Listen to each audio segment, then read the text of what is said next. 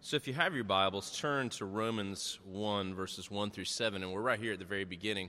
And, and where we are, just, just to re, recapture, and let's, let's step back just for a second before we launch right into this, is that we're doing the Apostles' Creed and we're preaching on each part of it exposed next one after another. So, I believe in God the Father Almighty, maker of heaven and earth, and in Jesus, his only begotten Son, our Lord, who was conceived by the Holy Spirit, born of the Virgin Mary. So that's where we are this Sunday. But next Sunday is suffered under Pontius Pilate. So you realize where we are this Sunday in the Apostles' Creed, conceived of the Holy Spirit, born of the Virgin Mary, pause, suffered under Pontius Pilate, contains the whole extent of his earthly ministry right there. You know, they don't talk about like, and he walked on water, and he healed the sick, and he preached, and he said the good news, and he fed the 4,000, and he fed the 5,000, and he confronted Nicodemus, and it doesn't say all those things. So, what does this part of Jesus coming in the flesh how do we best kind of wrap our hands around that? What did Jesus do? What was he like?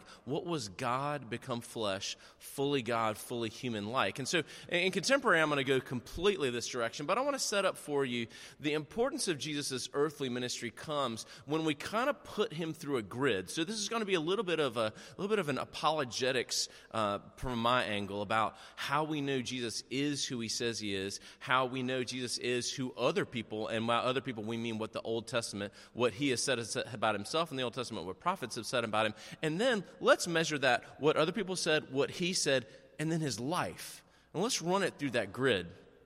But first, before we put Jesus through that grid, let's put Michael Jackson in it. What did other, what did other people say about Michael Jackson? Well, let's, let's talk about that. We're not even going to go to bad things. We're just going to go, well, I say bad.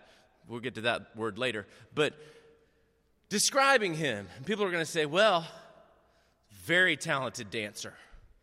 By, by talented, what do you mean? Just a lot of this and a lot of this, and just very talented dancer. What, and is he a very talented singer? Yes, he is a very talented singer. And his voice is, do you have a real manly man? No, he doesn't. But, I mean, it's kind of like a, there's a lot of hee and all kind of stuff like that, you know, and, and, he is a great singer. Yeah, so he's, he's a very talented dancer, and he, he's a very talented singer, and he's a, he's a choreographer, and he's very creative. And that's what, you know, we'll, we'll, we'll just give him the benefit of the doubt and just talk about the things that Michael Jackson, other people say about him.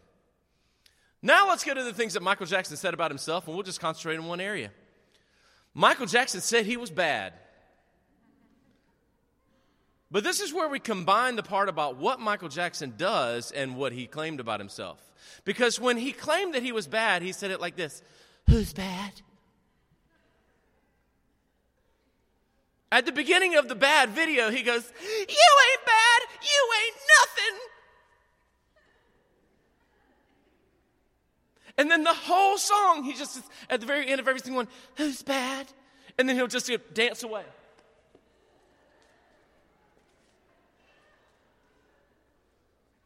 Michael Jackson has a huge problem. What other people have said about him, what he claimed about himself, and then what he actually does don't add up. Because he is not bad. I'm pretty sure a stiff wind could take him out. But what if we ran that same grid against Christ? What other people have said about him, what he has claimed about himself, and what his life live actually look like. Because that third part is supremely important because what we're talking about is the word became flesh, lived among us. And if we were going to put like a parenthesis in there, we would say for 30 years, 33 years, 30 years of normal, three years of, of public ministry. And, and we can say a lot about, and this, this is something that, I, that I've heard Tim Keller say, we can say a lot about, we can know a lot about someone by their actions. But, but again, I know a lot of my neighbors by their actions. I know that they walk their dogs. I know that they come out about a certain time to get their mail. I know that they bring their trash out. I know the kind of car that they drive. I know how fast and how slow. I know a lot of their actions. But what we would say was, but I don't know them until I have a conversation with them. And conversation requires what? Words. And so God comes down and not only acts, and moves and lives and walks that we might see him. But what? John 1 tells us too that he is the very word of God, We not only can see God operate, but we can know God by His words. And so in Christ, we get what others have said about Him, what He claims about Himself, but then does it all add up in His life in that time between conceived by the Holy Spirit, born of the Virgin Mary, and suffered under Pontius Pilate. And so, will God and the flesh add up? Will He, will he add up? Will, will He add up to, to be what others have said, what He has claimed, and what His life is like? So, uh, let's look at the text. If we look at the text, I want you to stop because you know most most sermons that you're going to hear about Romans chapter 1 are going to really concentrate especially about what that letter was all about. But I want you to just do Romans 1 1 and just let me just tell this to you. Romans 1 1 is the most Jewish guy ever in Paul claiming that the most significant thing about him is not his religion anymore, but is Jesus Christ. And a matter of fact, he identifies himself. The greatest identifier that Paul can give to a group of people now is that he is a servant, a bond servant for life to Jesus Christ.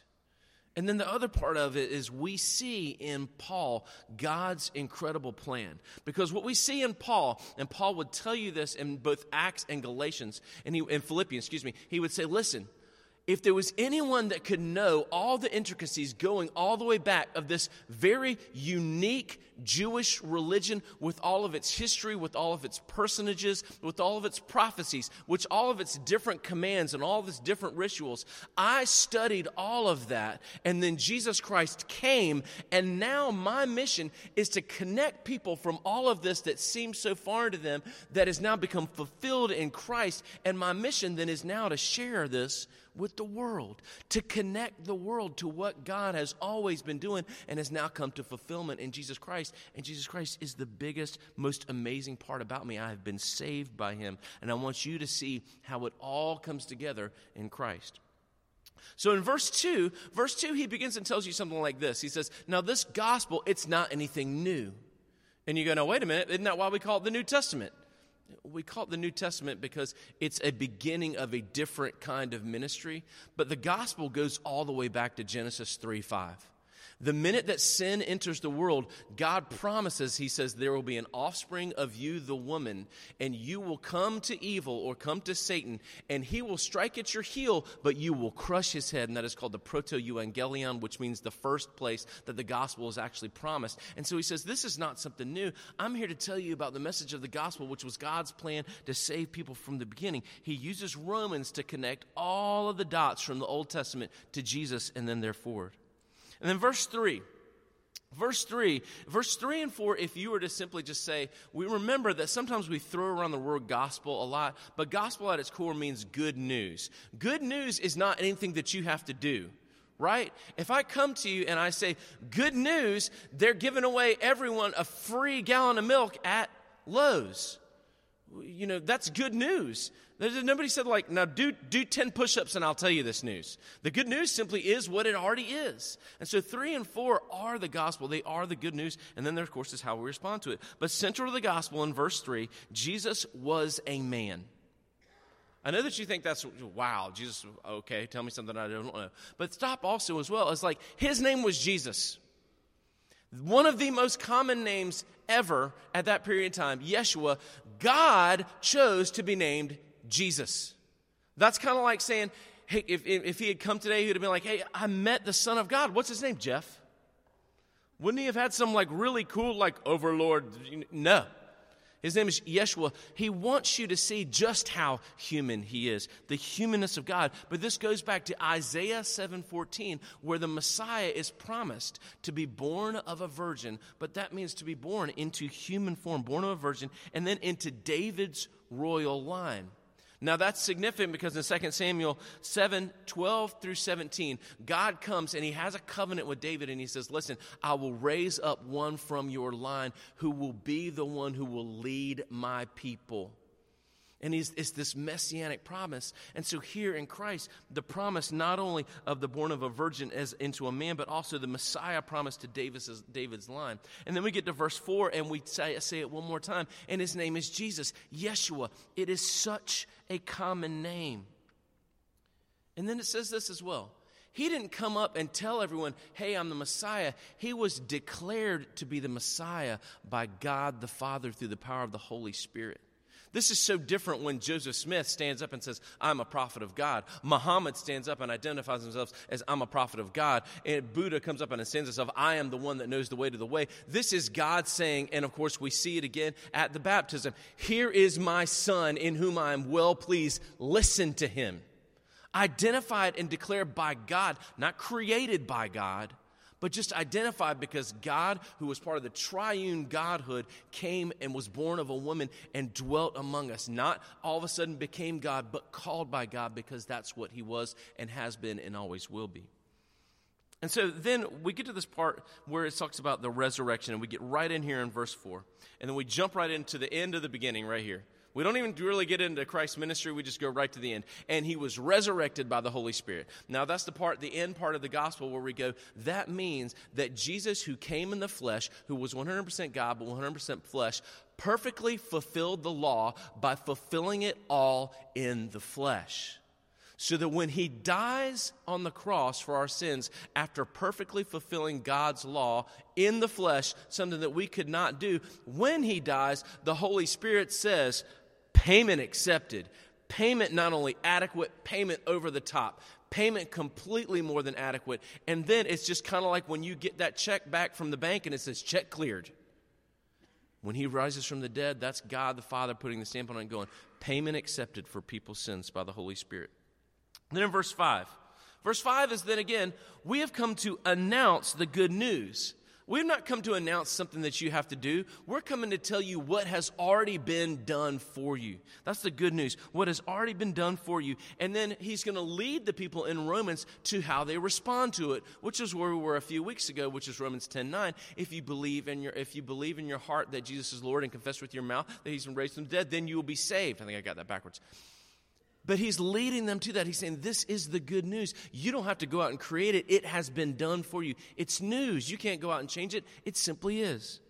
Then, verse 6, he's going to then remind them. And verse 6, also, if you, want, you just want to make a note to look later on at Second Thessalonians 2 13 through 14, Paul is saying the same thing. He says to the Romans, Now listen, you have been set apart. You have been chosen by God, set apart for salvation through the Holy Spirit.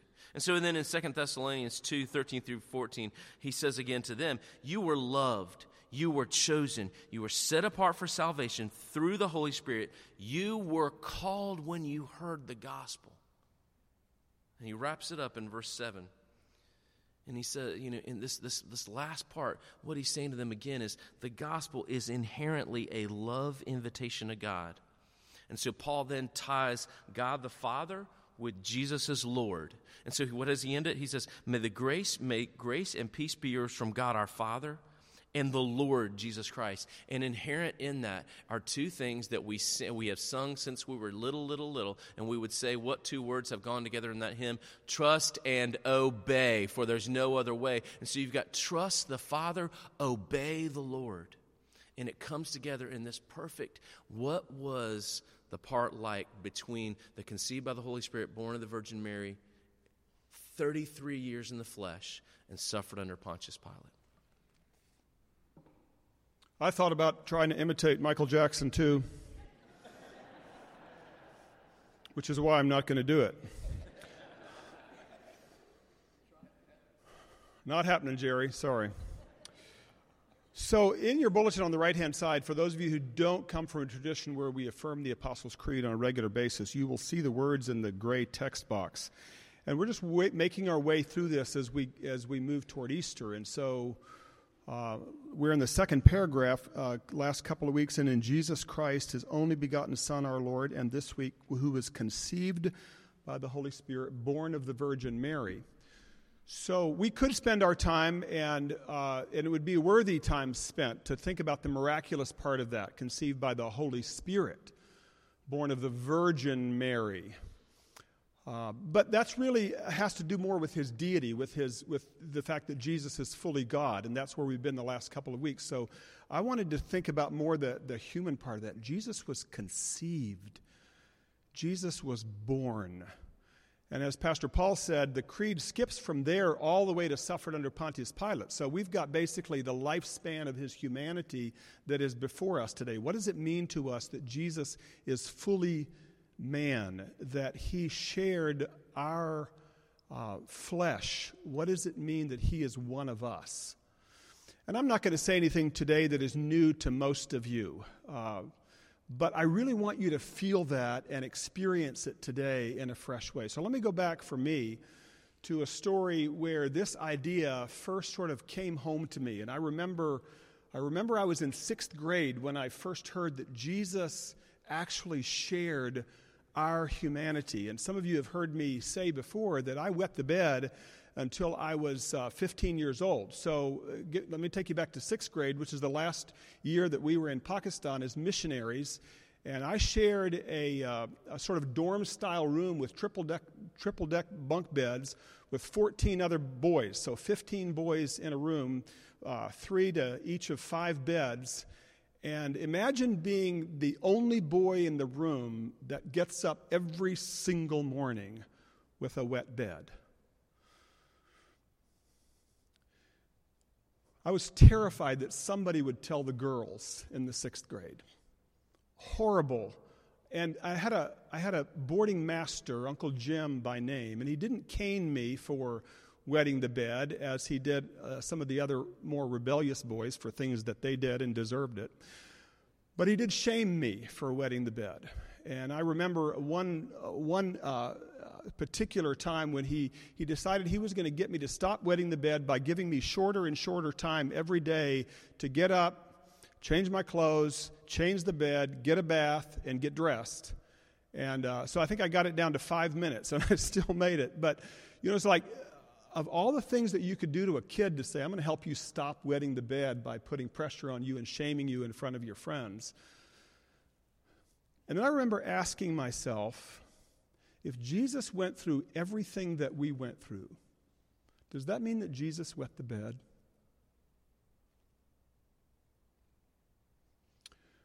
We'll come back to that in a moment. But I want you to live for just a few minutes with the idea that Jesus was conceived. Jesus was a Jesus the son of God was a zygote. He was a blastocyst. He was an embryo. He was a fetus. Jesus developed inside a woman's womb. Jesus passed through a birth canal. He was laid in a manger of straw. This is the Son of God. God soiled his diaper. God had his parents arguing with each other whether he was going to say Amma or Abba first. God had to get up on two feet and, and toddle across the room for the very first time. God played with other boys, and they weren't always nice to him. God hit puberty, and suddenly girls were more interesting to him than they were before then. God showed up in Jerusalem at age 12 and thoroughly confounded the, the teachers, but, asked, but did it through ordinary questions and answers. God knew what it was like for his daddy to die, probably when he was a teenager, and to go through grief and pressure of being the oldest boy in a family and knowing that somebody now had to care for the family. God was poor in his family. God knew what it was like to do hard work with his hands. God knew what it was like to wonder whether the bills this month would be met. God knew what it was like to be fully human. What does that mean to us?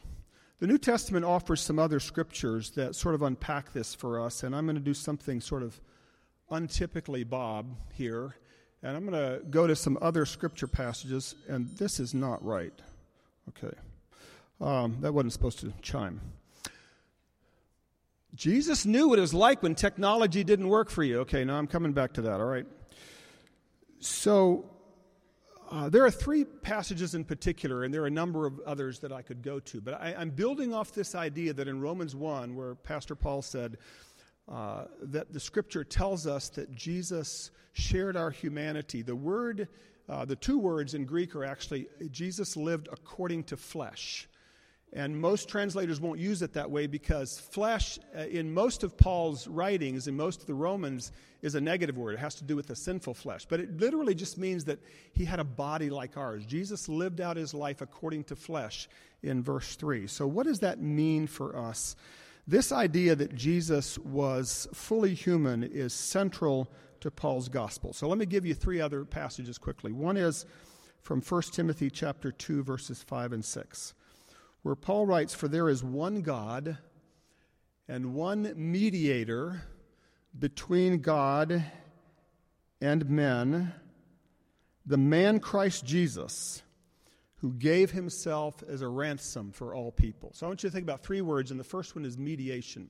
That Jesus could not be our mediator unless he were fully human. Now, I wrestled with the word mediator this week, the idea of mediation, because in our culture, it's usually a lose lose proposition. It's two people that can't get along, and by the end of mediation, nobody's happy, right? So that's not the idea uh, uh, behind the word. What you do have is two people at variance, or two parties at variance, but at the end, it's a win win situation, the idea of mediation. So, in order to get to the win win solution in mediation, you need to be able to fully grasp and understand both sides. So, we understand the God side of Jesus marked by goodness and eternity and beauty, but Jesus had to share the human side of who we are. There is a grand canyon of separation between us and God.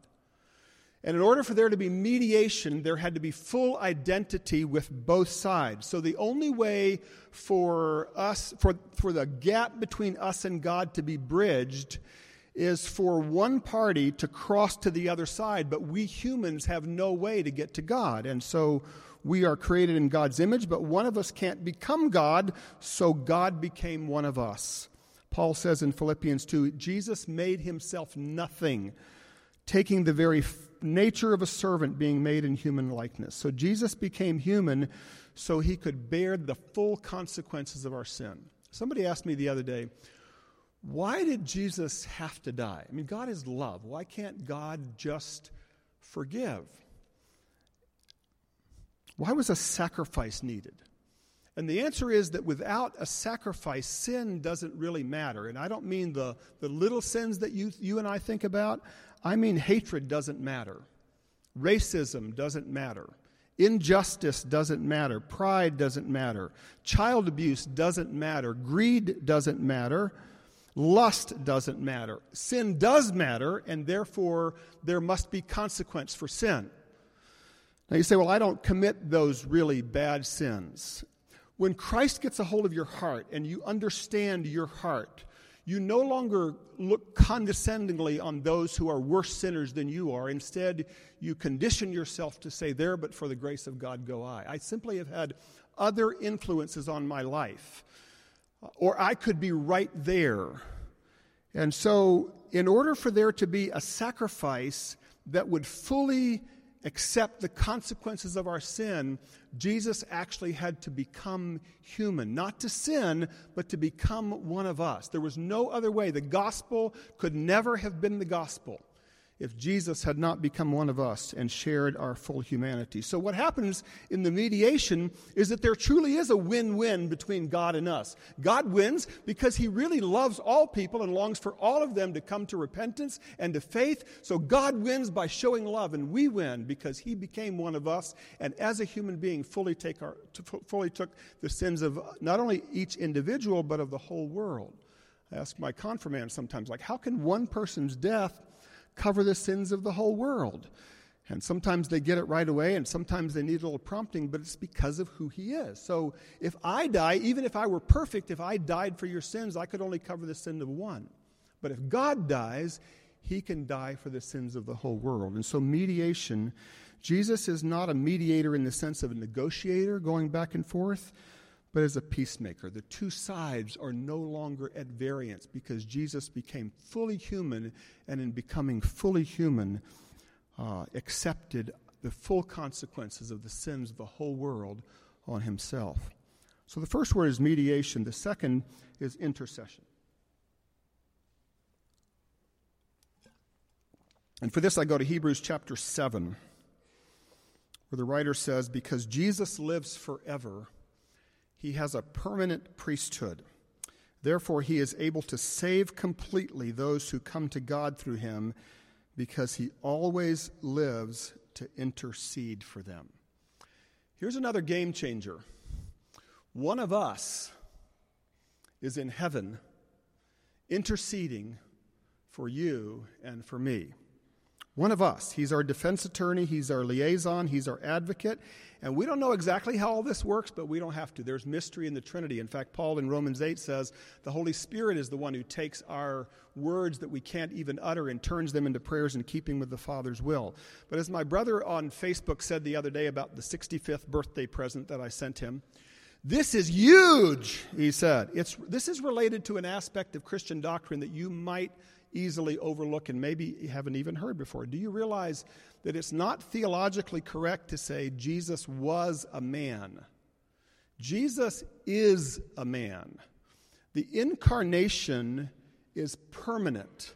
Jesus didn't say, I'm going to become a man for 33 years and then I'm going to go back and live without my human body anymore. No, Jesus was born a human being, lived on earth as a human being, died as a human being, rose again with a glorified body that is like the body that we will share when we as human beings are with him in his presence.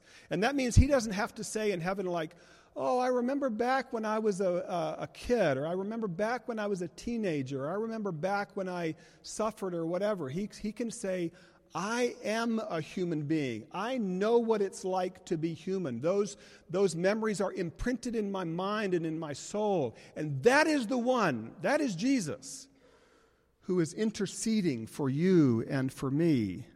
The one pleading our case to say, This one is forgiven the one who is listening to our needs and bringing them before the Father is one of us in heaven. That's huge. So we have mediation, we have intercession, and third, I want to close with empathy. Another text from Hebrews chapter 4. For we do not have a high priest who is unable to empathize with our weaknesses, but we have one who has been tempted in every way, just as we are, yet he did not sin. Let us then approach God's throne of grace with confidence so that we may receive mercy and find grace to help us in our time of need. So here's where we return to the question posed by an insecure sixth grader in Pakistan's boarding school uh, 50 years ago Did Jesus wet the bed? And I want to say it's a perfectly understandable question for a sixth grader. But let's talk about it as grown ups today. It's not the point that Jesus dealt specifically with every issue that we deal with. He was never married, he was never a parent, he never faced old age, he never had to fight the urge to surf the internet for pornography. He never had to ch- decide whether he'd buy a Ferrari or not and whether that was good stewardship. He never lost his cool because his team lost to the underdog in March Madness. So, when the writer of Hebrews says that he was tempted in every way as we are, the, the better translation is he was tested, which means we actually broaden this. It's not just the being enticed to sin, but every test that we face as human beings, Jesus knows what that's like. So, he's able to empathize with our weaknesses. He knows what it's like to be dependent, he knows what it's like to be needy. He's, he knows what it's like for his body to scream to fulfill desires outside the will of God. He knows what it's like to feel sexual desire. He knows what it's like to have enemies. He knows what it's like to have the devil as his enemies. And there was no one on earth who ever had the devil on his back like Jesus did. He can identify with hunger and thirst and drop dead exhaustion. He understands waiting on God when nothing happens. He experienced unanswered prayer. He was misunderstood and mocked and shamed and rejected and unjustly accused and betrayed and denied by one of his closest friends. You have pain? He experienced the worst kind of physical torture ever invented by humans with his flogging and his crucifixion. He knows what it's like to feel life draining from his earthly body and breathe his very last breath. He knows what it's like to be one of us. Jesus lived according to the flesh, Paul says in Romans. And it means that Jesus can say, I understand the pull of the flesh. I understand the lure of the devil. I understand what it means to have desires. I know that. And the writer of Hebrews says, and yet he did not sin. You say, well, then he can't identify with me. Oh, yes, he can. He understands the pull of sin, but he didn't sin. And he doesn't sit up in heaven going, like, yeah, but you blew it that time and I never blew it. So, like, you know, what's wrong with you? Instead, he says, There, but for the grace of God go I. I know what it's like to feel what you feel, to be tested and tempted like you are. He also knows that he has advantages that we don't have, that he's the Son of God, right? But he could not have died for our sins if he had not lived without sin. Pastor Paul said the other day, because he's one of us. Sorry, I wrote that quote on a different page. I'm flipping back. It was good from Paul. He became like us so we could become like him. So he became one of us so that we would always know what the standard is.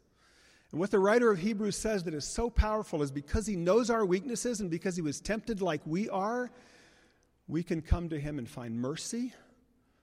So we come to him and say, Lord, I blew it again. He's not going like, I'm tired of this. tired of you. You blow it every day. No, he's one of us, and we can come again and find mercy for our sins and grace to help us in our time of need. And we can come to Him and say, Lord, this is another test that I don't think I can handle. And He can say, I'm so glad you came because I will give you grace in this moment. And I will keep making you step by step more and more like me. He became like us so that we might become like him. That's the good news that Jesus was conceived by the Holy Spirit and born of the Virgin Mary, and that he's one of us. Let's pray together. Just in a moment of quiet, would you take some portion of your life that you're going, I'm not, I'm sh- not sure that God understands this. He doesn't get me. And just tell him that you need mercy for where you've blown it. And in this moment, you need grace for your time of need.